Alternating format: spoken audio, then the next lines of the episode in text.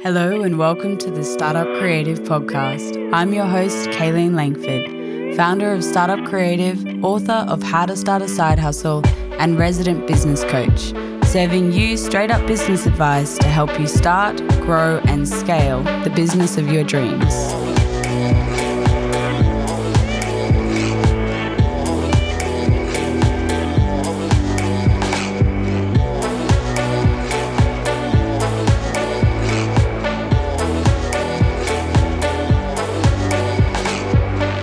Hello, and welcome back to the Startup Creative Podcast. I'm your host, Kaylene Langford. And on today's episode, we have a fellow author, and her name is Isobel Beech or Izzy Beech. Izzy was a fellow author in the How to Survive the Modern World series, which was what How to Start a Side Hustle was a part of. Izzy's book was How to Be Online and Be Happy. And she's since gone on to write a second book, which is called Sunbathing and is more of a personal bit, bits and pieces of her life story, but with a bit of a fictional spin as well.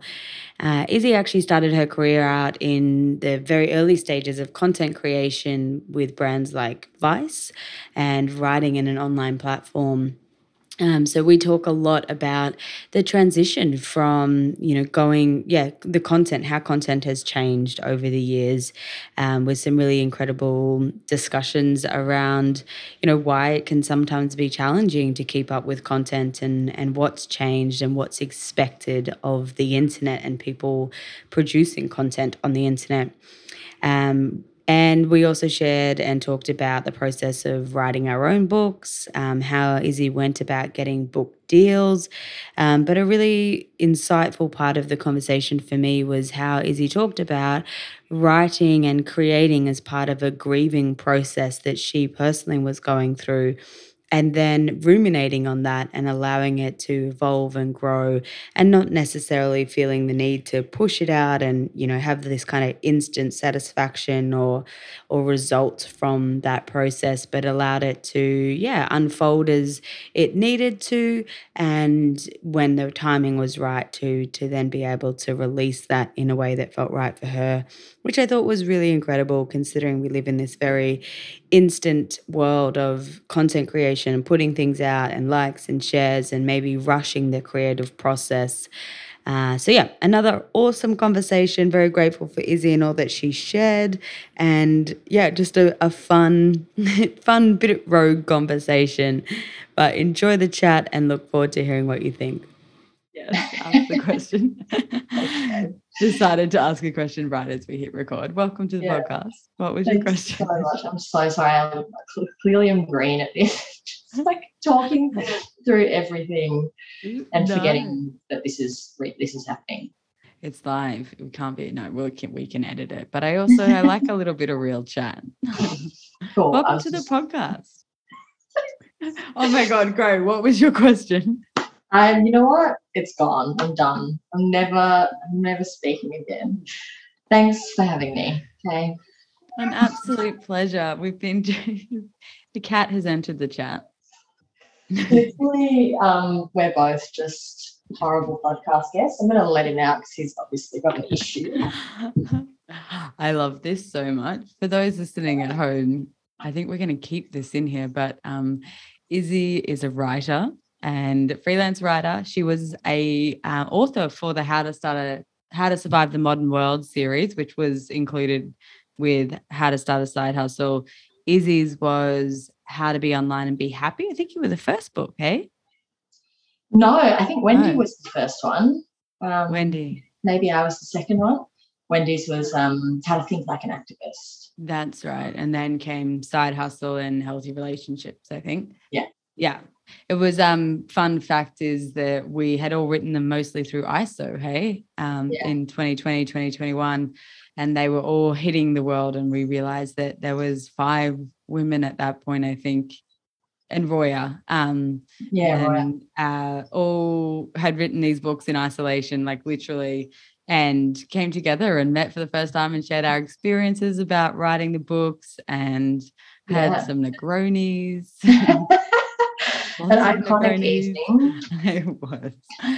Um, but it was so nice to touch base and we learned about your recent book, um, Sunbathing. But but yeah, welcome. Do you want to add anything else to your bio?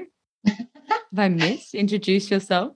Um, sex god, comedian, um, IQ of 145. um, no, I feel like you covered it good. Amazing. Um, so yeah, let's kick off. How did you get into writing? Because obviously, you know, not gonna lie, I did a little Google slash LinkedIn stalk. Took me back to Swinburne University, a bit of freelance writing with Vice. Um, but yeah, tell us yeah. a little bit about your career and how you got into it and where that all kind of began. And I think we've got a lot of writers, you know, on the on our podcast listeners and startup creative community. But how did you, yeah, get set in your career as a writer?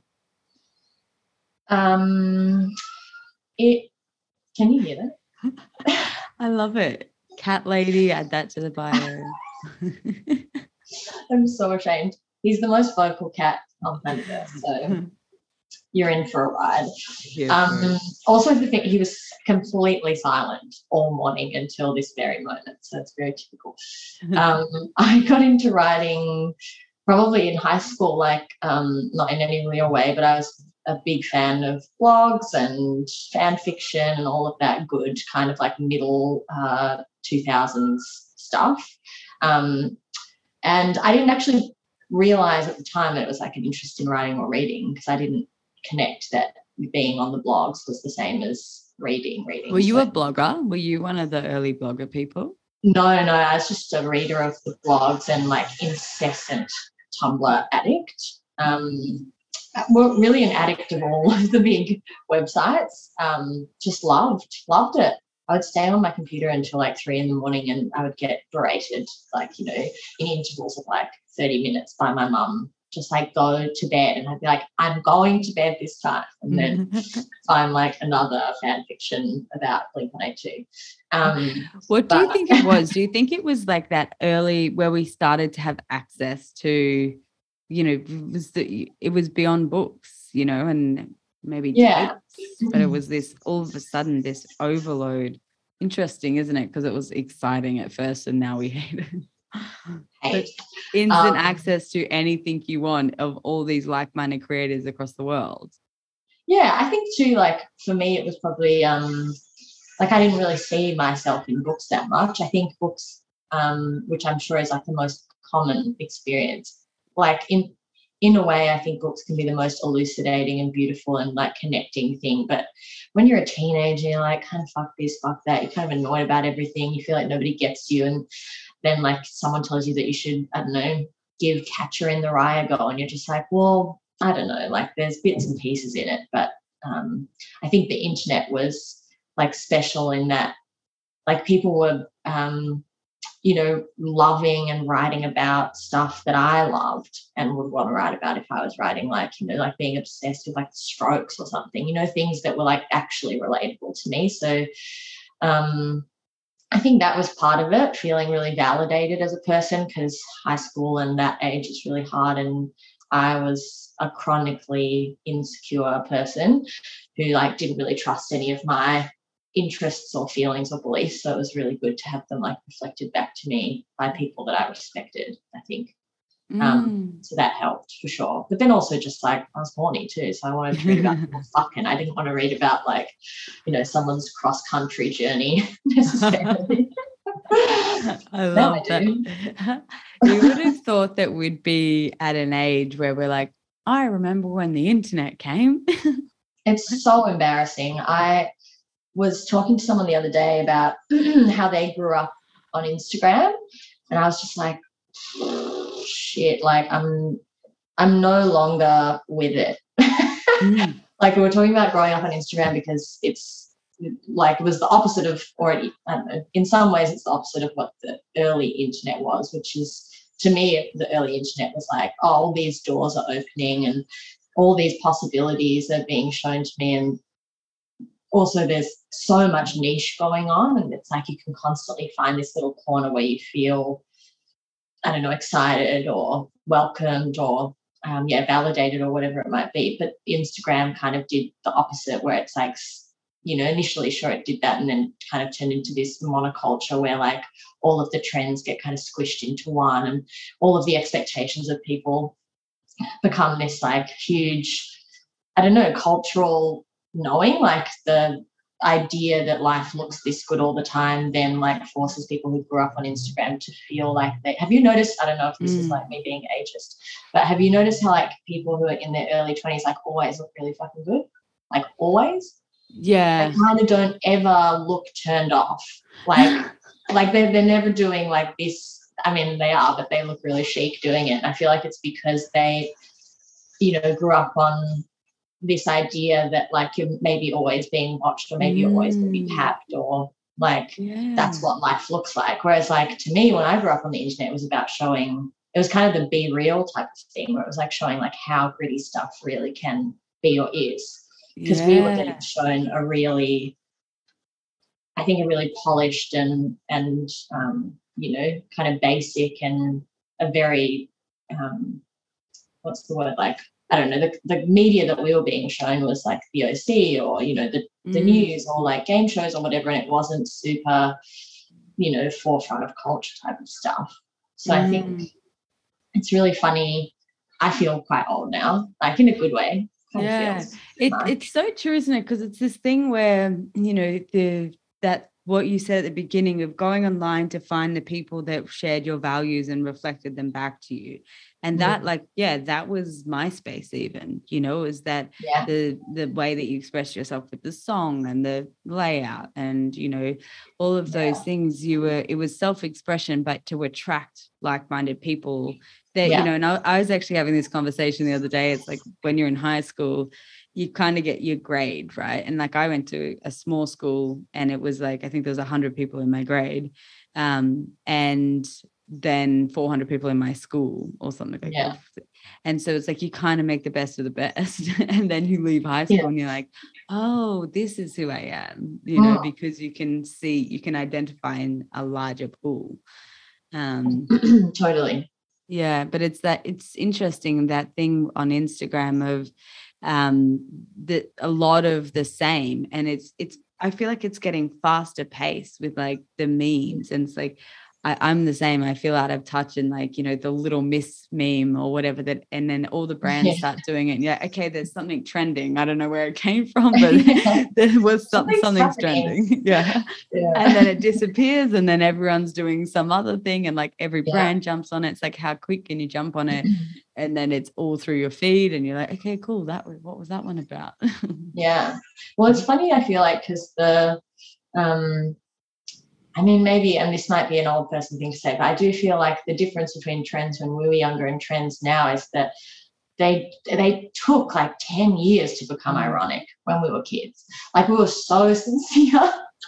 and everyone was really you either sincerely hated it or you sincerely loved it. And I feel like that was how it worked. And there was like a bit of like making fun of stuff, but these days it feels like the whole the whole point is to make fun of mm. something like you're you know you're reappropriating stuff in an ironic way and then it becomes like kind of incidentally serious but then really quickly there's like this whole other wave of people like third wave being like actually the thing that you were doing ironically that you now love is actually lame because you're all doing it and we're all going to make fun of it and then it like kind of all just eats itself in that way mm. where i don't even like I, yeah, I often feel like we don't get long enough these days in like the way that um, kind of youth culture is happening or the way that I see it happening. It doesn't feel like we really get time to actually enjoy anything. Like mm. there's always like this immediate kind of let's find out what's wrong with this or let's find out like how it's harmful in some way or how mm. it's like mm. should be more educated or how it could be this or it could be that.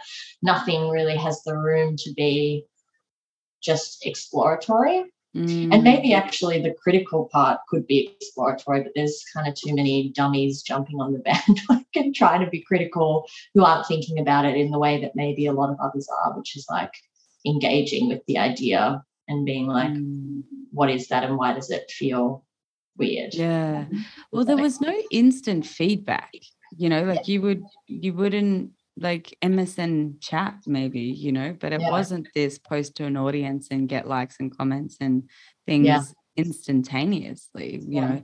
I was listening to this audiobook the other day called 4000 Weeks and um was talking about, you know, time management from this perspective of like the sooner we realize that we're all going to die, you know, the the better that's the best way to look at time management, right? Is that you have a finite amount of time and Yeah. you can't do it all.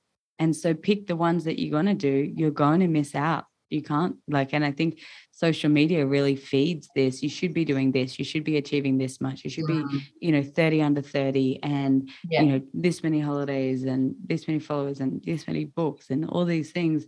And it's yeah, it's this really nice perspective, but also that realization of like you, you know, social media and the online world is designed to have us addicted to it, Yeah. like in the same format as a poker machine would. And Totally.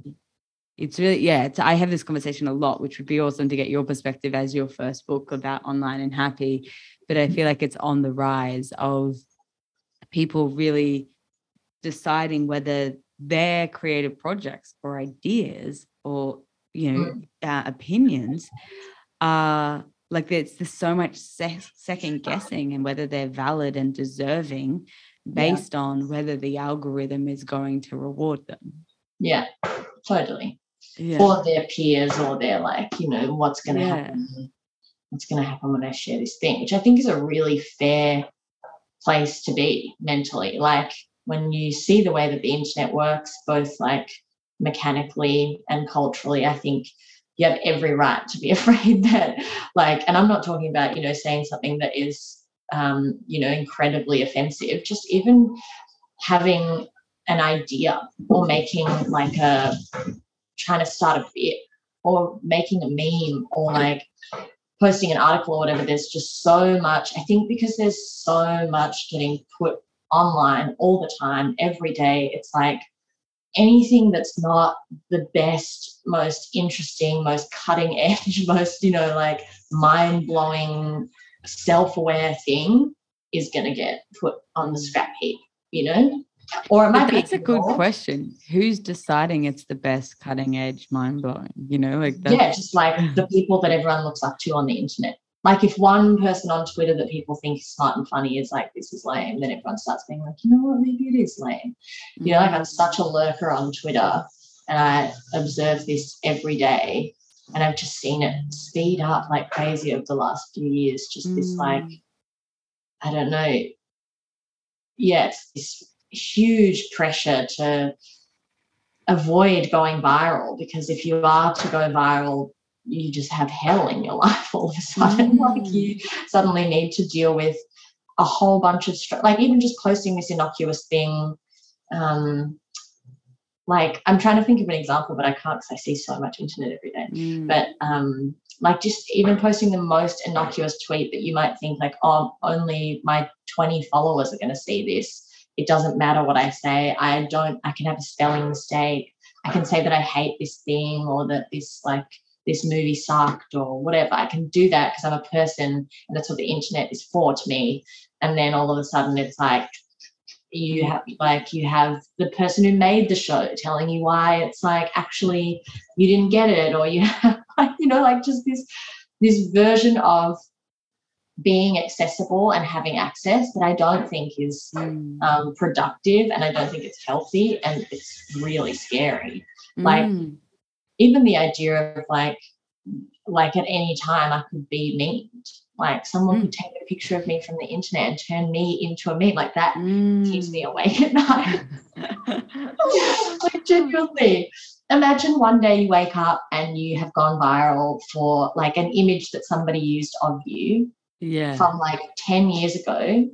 and then you're recognizable by every Yeah. second person on the street like one of my friends said uh, says that one of her biggest fears is like like tripping over in public or something and someone Mhm. making it making it a meme. yeah yeah but, but the scary thing is you don't even have to trip over in public you don't have to do anything you could also be a Mm. person who is chronically offline for your own safety and your own health and then someone snaps a pic of you in public accidentally you're in the background of a photo Like there's nothing you can do about it. So I was at Circular Quay there. I got off at like town hall or something like that Mm. and walked in through the city and down.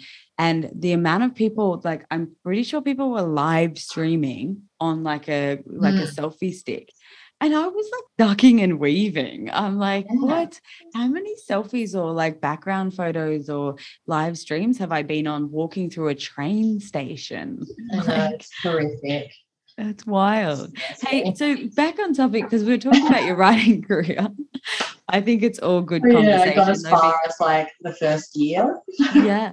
Well, I think it's great because a lot of people really um are really struggling with it, you know. And I think Struthless, who was another great guest and good, you know, online commentator on the podcast in the space, he shared this incredible post yesterday that was like, I've been offline because I don't know whether I'm creating for myself or for um the yeah for the people's validation and then i stop myself from doing anything and just Yeah. this internal dialogue and you know it's like him and i've had a few of those conversations where it's like why do we create and how do you how do you stay i guess in your own purpose of creativity and desire and use instagram as or whatever platform as a way to share it with the world.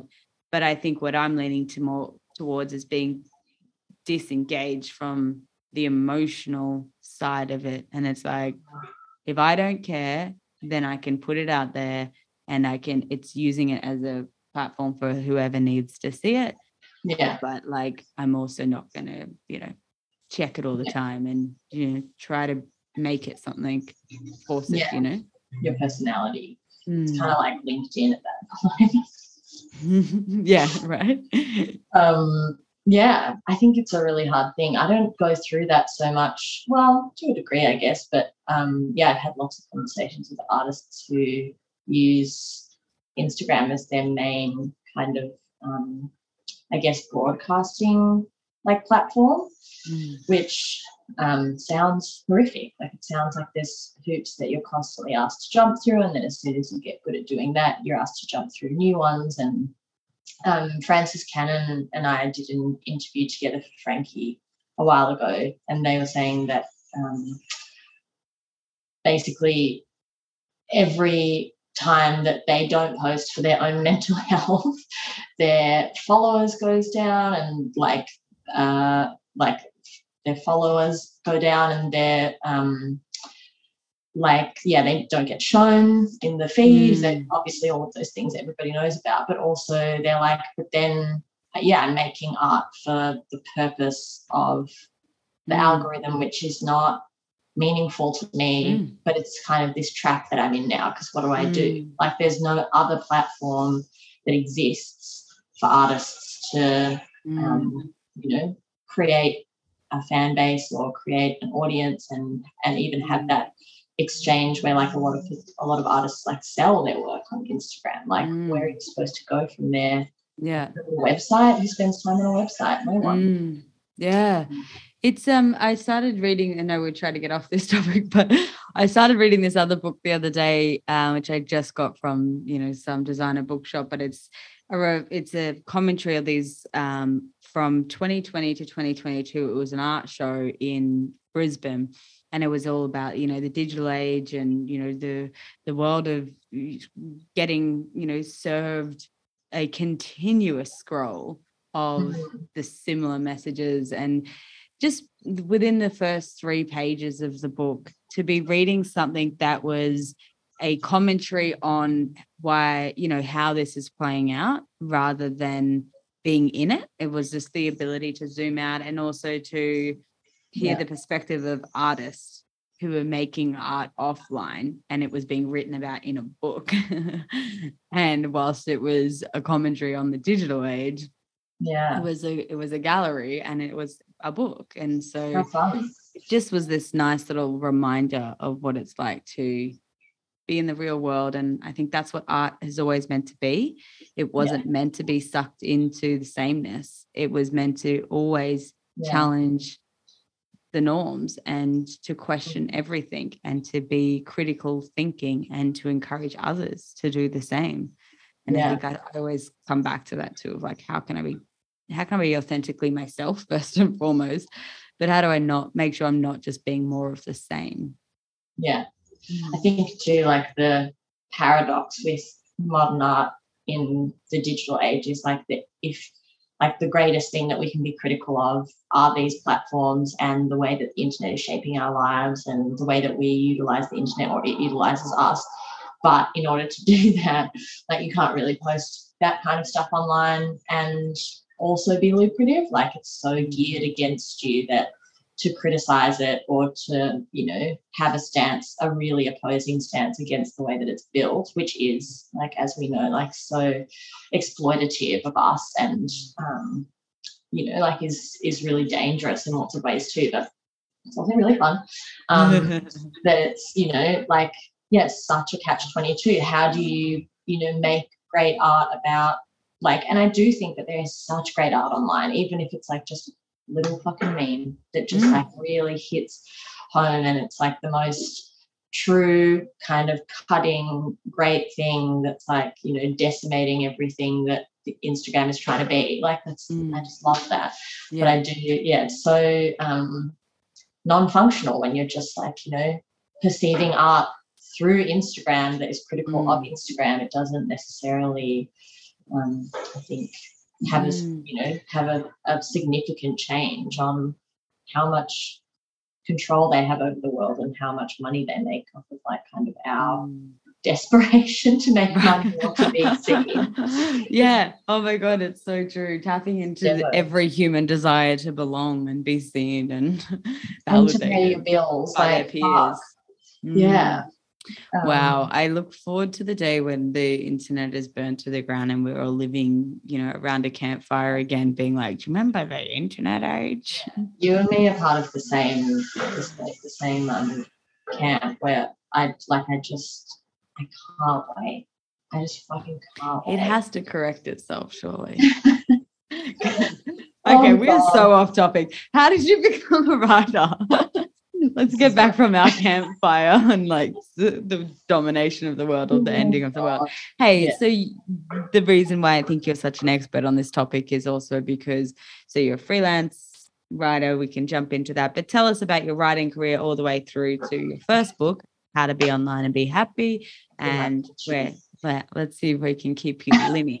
okay, let's see. It's absolutely impossible.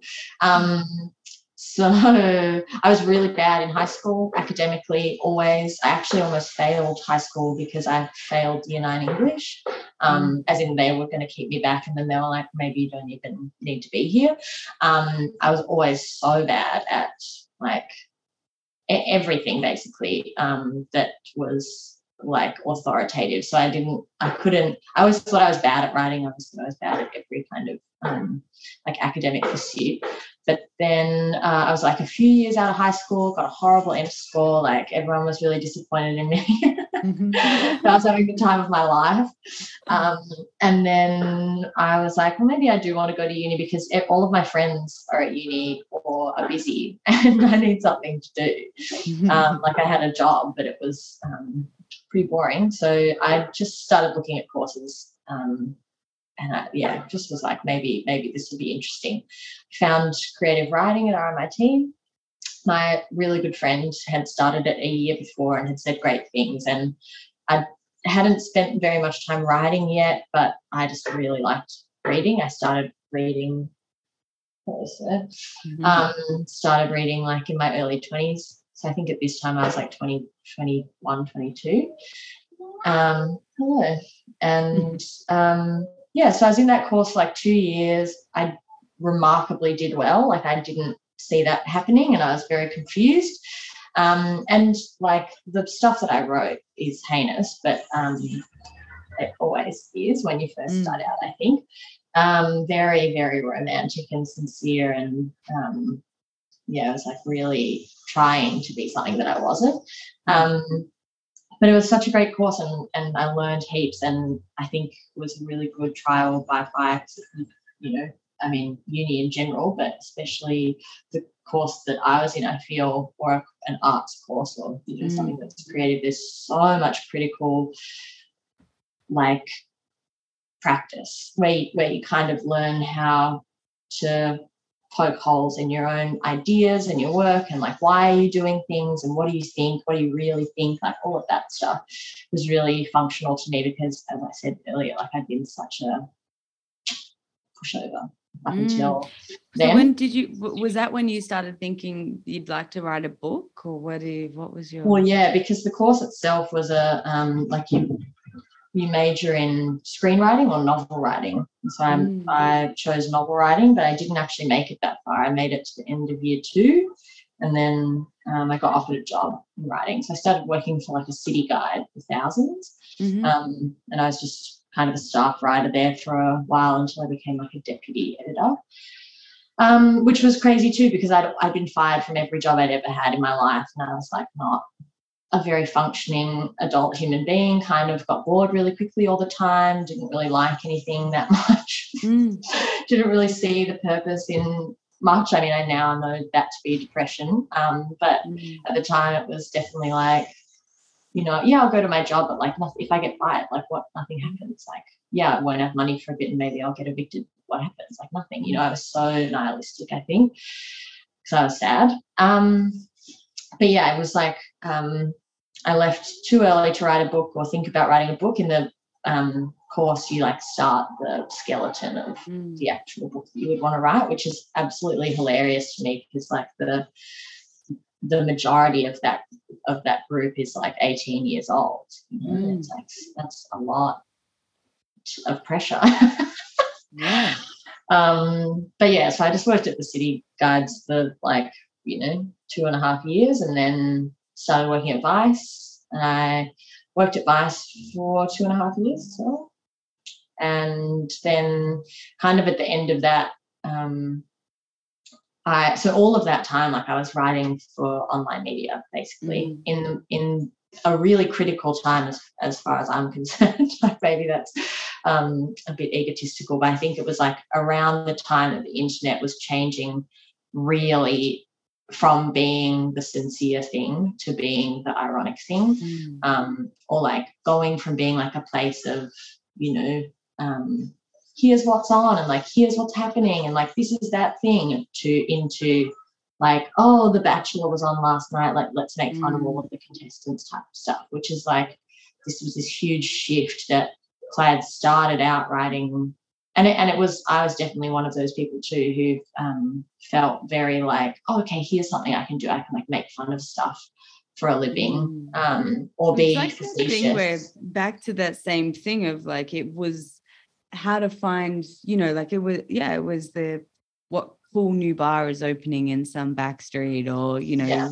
thing like that where it's and it, Yeah, it and was it, it- functional. it was still functional and if it was also still like trying to find your people you know and Yeah. um Yeah. and then it definitely yeah like has moved more towards that um how do we have an opinion and also like yeah. how do we start the masses controlling an opinion as Yeah, well well, I think that's because virality became something that was becoming so common that corporations or you know even just individuals were like, well, how do I capitalize on that in some way? So it went from like, well, let's tell people what's opened in their neighborhood and let's tell people like the news of the day versus um, what went viral last week on Twitter and let's do something like that. So yeah, like I'll write about how dogs have anxiety too, and everyone will Mm. find that really interesting. And I think like versus like, I mean, it's not a woe is me story because I was doing it, so I can't be too um, victimy about it. But it's a huge, it was a huge issue, I think, for the world at large. I think that we turned um, what could have been something really interesting into something that was just kind of snarky, like constantly Mm. snarky and trying to, I don't know, like push people's like lowest common denominator buttons. But it also was a really shitty experience as the person on the other end, like doing it, because I had set out to like be a person who was trying to find what they were into and kind of was just getting like this idea of like maybe I know how I want to write, maybe I know what I want to do for a living, and then it kind of just mutated into like, oh, I actually just um, am like I don't know, like a glorified Perez Hilton. Well, not even because I'm, well, I'm not glorified, but like just sitting at my desk every day, um, like writing stuff that meant nothing to me, didn't feel good, Mm, didn't, you know, really add anything to. mm. I was going to ask that from a question, from a point of view, because you said like you know you did two years at the uh, City Guide to two and a half years at Vice, and before that you had been very like you know yeah you were okay being fired by jobs. Do you think that that you know four years of hope you're not trying to get a job out of this interview? yeah just cut that out. um you know d- of starting to find your passion there where you were like oh you know i think i was the same i don't know tell Yeah. me if it's right for you but it was like I, yeah sticking at, at, at startup creative for eight years is the longest i've ever stayed in a job Huge. That's a Mm. long time. Mm, um yeah i mean it was it was maybe not so much my passion but like something that i was actually good at so mm, like i mean for better or worse like um i was good enough at like writing for the internet that Mhm. you know i did well and would get promoted and would be validated like i wasn't good at the admin stuff that much or i wasn't really good at like showing up on time every day like i'm not like and to be honest like you know that's something that's um, wrong in my brain like i it's always been an issue but i think um like the the, actual stuff that I was able to produce like fit what they wanted out of a worker. So it was the first time that I'd ever really been told like you're really good at this mhm, and been treated like they didn't want me to leave. mhm, so that was new. And I think Mm. um I think I didn't know that I was good at writing. I wouldn't have known when I was in high school. And I'm not I don't it's not that I think that I'm um, particularly good in the spectrum of how good you can be, but mm. you know, there's a lot of kind of room to move. Like in an online media job, sorry, there is a man. Here we go with the undiagnosed ADD. There's a man outside on the street walking in like a full business suit, but just like a, a clear um, poncho over the top with the what a vibe He looks amazing. I'm, Um, anyway. Um, Yeah. also, I think you should retract the statement. There's something wrong in your brain because it's like you Oh, know yeah, that sorry. is That's rude. yeah. Well, I just think it's not a- potential neurodivergence of or the Yeah. spectrum of you know the nine to five turn up and be great at sitting at Yeah. a desk and you know working in a factory line doesn't mean there's just because that's not your vibe. It doesn't mean you're not. That's so true. That's broken. shit. Yeah. Yeah, and I also think coming out of that as well, I think how wild it is and was like the fact that people are still doing it now, but Mm. back when I was doing it, I was like in my mid to late 20s going into an office every single day of the week and pumping out content in this really insidious way that like I will say that the like environment was really lovely. I had heaps of friends at work. It was really fun. I loved being there. Mm. So even then I still suffered, I Mm. feel. But like there there is something inside me that doesn't quite understand or agree with like yeah, this idea of like constantly having to produce something, Mm. which Yeah. is I think like one of the bigger maybe issues with being like creative or choosing to be creative in your job which Mm. is why I have the setup that I have now, which we'll probably talk about later. But like, I think it is really, really hard. Like, you're hard pressed to be able to go into work every day and have creative juices flow Right, and it's make so stuff. true. And I it's also goes to yeah, and it's you know the creatives who might sit and create something that takes them months to create or years, you know, like Yeah. and I was reading about an artist the other day who got signed early on and but they didn't release anything for 2 years. They just got taken into the studio to refine their voice and all these things and it was like two years later and i've always loved those stories of you know ruminating and and discovering yourself and your voice and you know Yeah.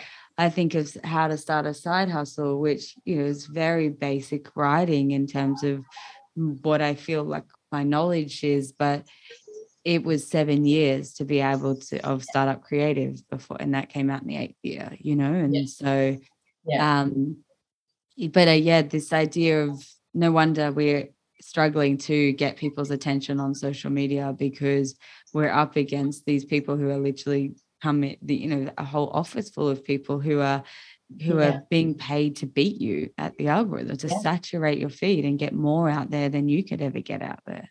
Yeah, and they also have money to spend on getting out there if their stuff doesn't organically do well. Yeah. um, yeah, I think that my time at those kinds of jobs It was super formative and it absolutely helped me like hone in some way my like technical skills. It like made me a Mm. very fast writer. It made me like a very um, I think thick skinned writer because I got bullied all the time by like 18 year old boys. Um, but I think the it robbed a bit of my like lust for life at the time. Um, where I How kind did of was, how did you get to that point? Because I think that's also a big part of our audience of people who are like, this isn't in my integrity anymore, or this isn't making me happy, or I feel like I've outgrown this workplace and I'm feeling bored and mundane and like, yeah, that I don't it's I've got more to give. And that's, you know, how do you how did you honor that or, or transition out? it honestly was mutual from my work. There'd been like a maybe a two month period. It was my dad passed away maybe like a month after Mm, I quit. And so the couple of months or the six months or so beforehand had been really rough in my family. And um, I was like really struggling to be at work. I kind of was really disengaged. My like apathy for the work itself and my apathy for just everything in my life congealed. And it meant that I would go in and just sit at my computer and do like the bare minimum. mm, So after a couple of like weeks of that, or maybe a month of that, one of my managers was just like, "You don't seem like you really want to be here." I mm, was like, "I do not. You're correct." Um, and so I just like, yeah, I just left. I left, Mm. and and um, it was yeah, it felt so good. There was, I mean, also you know, there's I won't go into detail about it, but there's so much about online media that's really, yeah, it's really unethical. Um, And Mm. around that time, it was like hitting its peak when um, organizations or like media companies had, you know, rejigged their entire setup to, you know, completely hero video content on the based on the data that Facebook was giving about video content performing well, which later turned out to be completely falsified. So, like, all of these writers were turned into like video content writers. Um, entire like groups of people were laid off, especially at my company, mm, um, and all of these d- production departments were built. Although, like, productions cost a lot more money than writing articles, so they would often not get off the ground, or like it was this kind of beastly thing that wasn't really working out. Um, and I personally worked on like four separate um, like video content ideas um, and like shot a pilot or whatever, and they never went anywhere. And it's just all of this wasted time and this wasted money. But um, on top of that, I think it was like this idea of like constantly chasing virality or relevance, which in creating so much content you undermine. Like there's no way that you can create, I think, a business or a um, I don't know, like a platform of meaning if people associate you with saturating the market with like this and that, like trying to get your interest and like trying to make you click on that and do this thing and like, you know, kind of BuzzFeed style where they had that moment of being so relevant and so important culturally. Um, but realized that the other stuff made them more money and so kept doing the other stuff. Um, and that undermines everything you know that is meaningful i think. Like so as a person who was kind of in both camps like i wanted to you know do well and i wanted to have that job and i found it fun and like i was a brat um, mm, versus like the deep down me that i was going to grow into at some point kind of feeling like a bit of ick about it and wishing that you know it was different. Mm, um, i ended up yeah like leaving and feeling really relieved like just mm. so free and because at the point when i left my job was to produce like i think oh, oh, someone just went around the roundabout the wrong way it's all happening out there today It's all happening. East Melbourne, babes. It's just funny because. I used to do coaching client when I was living in Melbourne. I'd do coaching clients and they, you know, faced out onto my front um, street as Mhm. well because th- that's where the internet was best.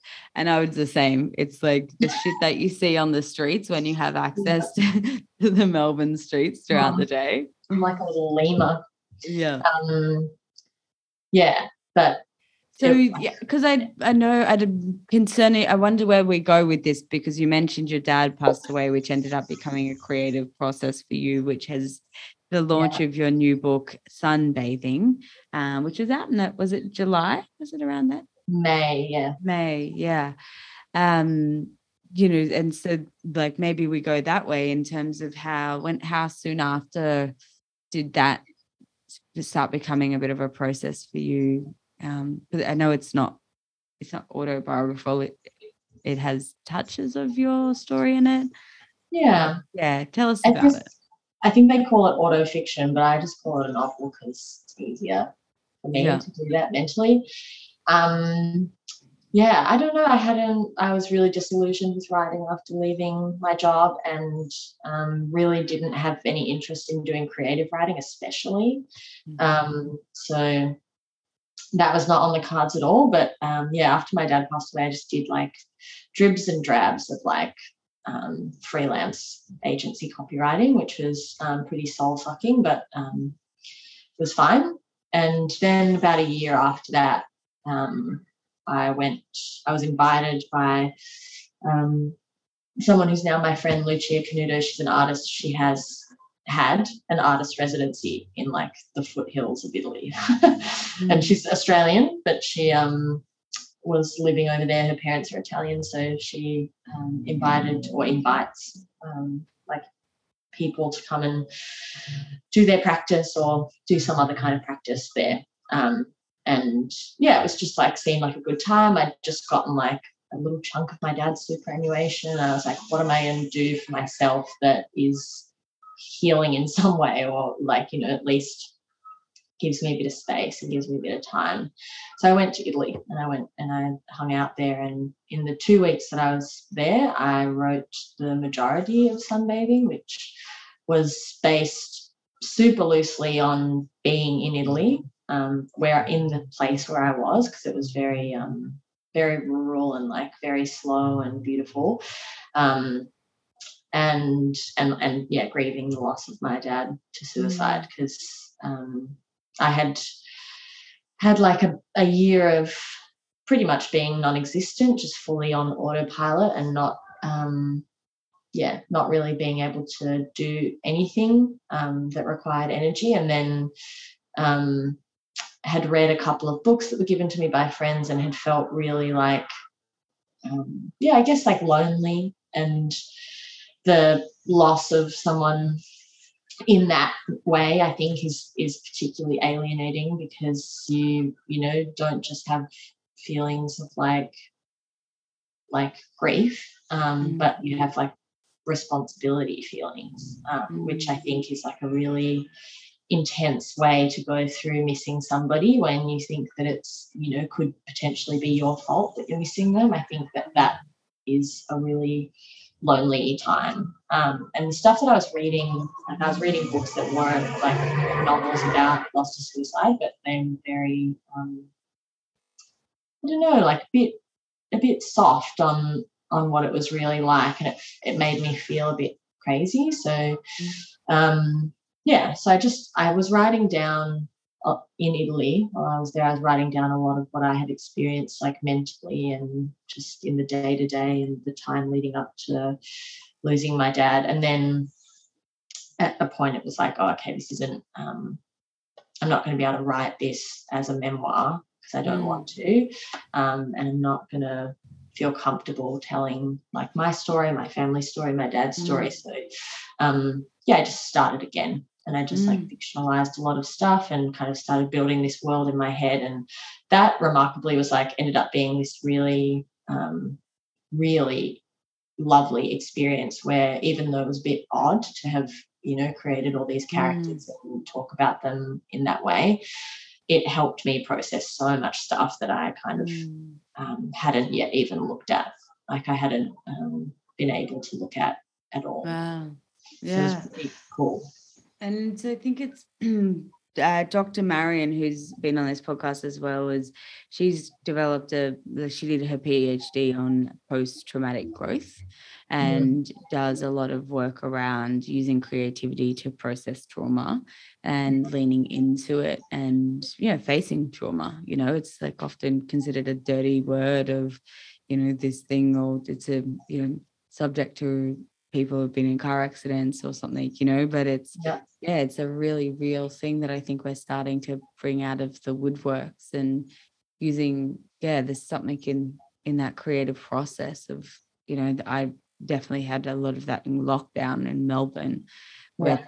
i started writing in this way i never had imagined myself as a like a creative writer and i was like these kind of like spoken poem things and stuff and i was just Yeah. like you know whether it'll ever see daylight or not but yeah, Yeah. that the, using it as a therapy you know Totally. It's one of the reasons why I've kind of, and this might be an unpopular opinion, but I kind of always cringe at the idea of like being a writer or people like having it be their, you know, their livelihood because I really do think that everybody writes, like, or everybody should write or everybody can write. I do think that like it is a very human instinct Mm. to tell stories about yourself or about others or about worlds that you've invented. Like we do it all the time, all day in our heads. I don't think the only difference between someone who might write a book um, or get a book published or write online is like someone who knows the technical, you know, building blocks of how to do that easier, you know, or faster. And I, I, I always like I try not to be annoying about it because it is but quite an um, I don't know corny thing to say, but I do I do try to encourage as many people as I can to like write stuff down, like write stories, write your own story, write down what happened today, write down what happened yesterday, like build worlds, like do what you can to chronicle your life on earth and your version of life on earth because it's really important. It's important for history, but it's also really important for you, like for us individually to understand how we see the world, what we think about stuff, like yeah how we want to describe things, or like how do we, you know, make sense of things that have happened to us. Like, I don't think it's a, you know, a particularly Mm. unique ability. Like, I, I love that opinion. I think that's really, yeah, I've, I've never thought of it like that, but it, I love that because it's true. It's like an, it's a, it's a doorway to the unconscious. And I think Yeah. whether this was your experience or not, but I multiple times have, you know, even just on a bad day, like the first thing I want to do is, is journal, you know, Yeah. is because yeah, I get and I'm like, I need to write down exactly what happened in, in the fury or the sadness or whatever Yeah. so that you can look back in it in hindsight and be like, oh, that was what was going on for me, you know? Totally. And also, like, as much as the stuff that I wrote in uni or around that time was awful, it's so fun to see how much I've grown mentally and what the like what are the shadows of my real self that are in that writing and what are the things that I still do or still, you know, what are the crutches that I still fall on or lean on. Like I do think it's the most I always um, envy people who journal because I don't do that, but I wish I did. But like being able to look back on your, um, no, Cat literally just walked across the computer screen. get out of it. Um, Yeah, so I think like that being able to look back over your growth in such a like I don't know, Mm, like um perceptible way. Yeah, it's really think it's, it's really special. Hey, can I ask about where? So you obviously go to Italy. I think did you publish um How to Be Online and Be Happy before Sunbathing got a book deal? Did you did you come back and sit on it, or what was your process of um and what your tips might be for you know obviously creating from that real experience and you're processing yourself, but yeah, that what was your journey then to publication? Yeah, I had um, come home from Italy. Then I was like um, invited to um, start thinking about maybe being part of the series, I'm scared that he's going to attack me because he's doing the thing that I'm going to push him away with a book. Get out of here. I don't trust you. Can you I see? like we should release this um video footage with, with the podcast. then everyone will know um, what my daily life is really like. Yeah. Um, you actually need to go because you're stressing me out. I'm so sorry, everyone. No. The opposite of good content. Come here. No, Oh, you, no, can, you can tell that he's going to attack you. I know you can see it in his face. Yeah. The tail is fully up. Oh God, so stressful. Um, Real content. Sorry, everyone. Um, I forget what I was even talking about. um, so you got home, started Oh, yeah. asking about being a part of the series, How to Survive the Modern World. yeah, started writing that just as the pandemic kind of launched, and then um, put the novel on the back burner for ages because for a little while actually it felt quite dirty and I didn't like the Yeah. idea of it, and it was too close to home, I Mhm. think. So when I was writing it, it was therapeutic or cathartic or whatever, but then after the fact, it was a bit like, okay, that was Yeah. a really bizarre thing to do, and that's going to live you know, in the de- in the depths of Google Docs. Um, so yeah, I worked on how to be online and also be happy, and then that probably took like a year all up. Like there was the six months of writing, but then the all the other stuff that came after, and then in at the end of that same year, um, someone else to read it, and so I shared it with them, and they had connections in publishing, and they. Um, well, I can. I don't know why I'm Mm. making her anonymous. Her name's Tamara Sumit yeah. um, and she uh, yeah she she got in touch with a few different people i think she got in touch with kelly fagan who turned out to be my editor 1st Mhm. um, and yeah i got a couple of offers which was pretty good and had and kind of excited me but at the same time i just absolutely descended into fear and anxiety i Mm.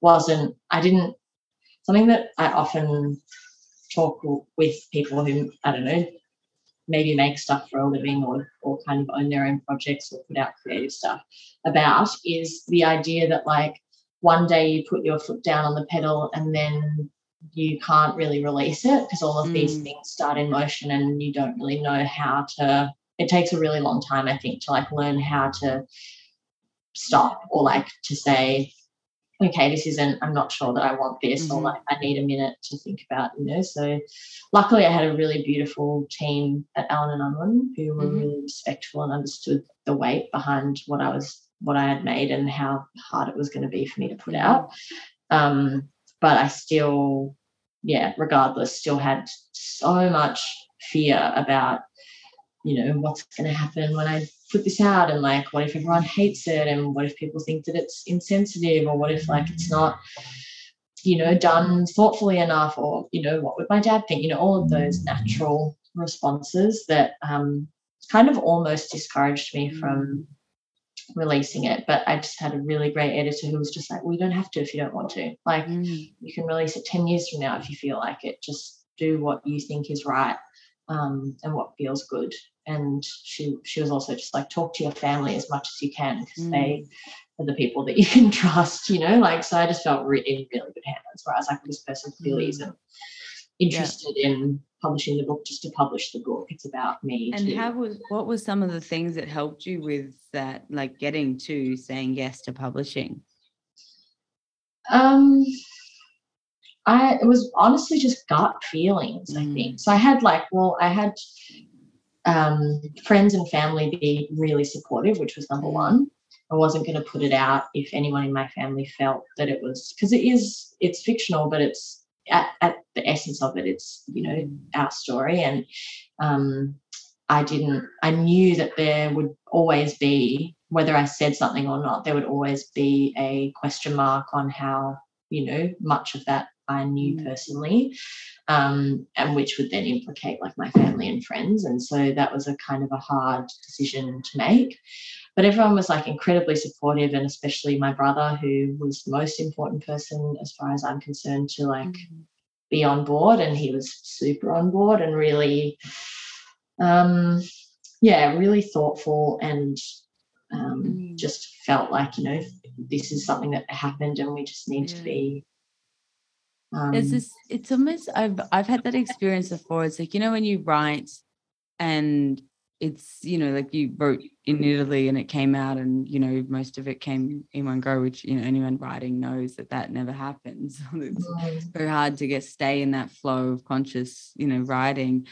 yeah, You know, it's, and that the being in that really raw cathartic space of like oh my god yes this is something but almost then like you know you come out of the flow state into like critical thinking and you're just all your old patterns return of being like it's shit no what was i thinking it was an impulse Totally. you know like yeah, and, but I what I also like is that it, you know, what back to what we were saying, the difference between content that goes, you know, fast paced and you know gets smashed out really quickly versus something that was written and you know traveled across the world to be written and you know pollinated and then being able to bring it home let it sit come back to it find the team discuss who was the best person and and give it that yeah that power too. Also after of an experience that had happened over a year ago you know? Yeah, exactly. And then you take so much time in editing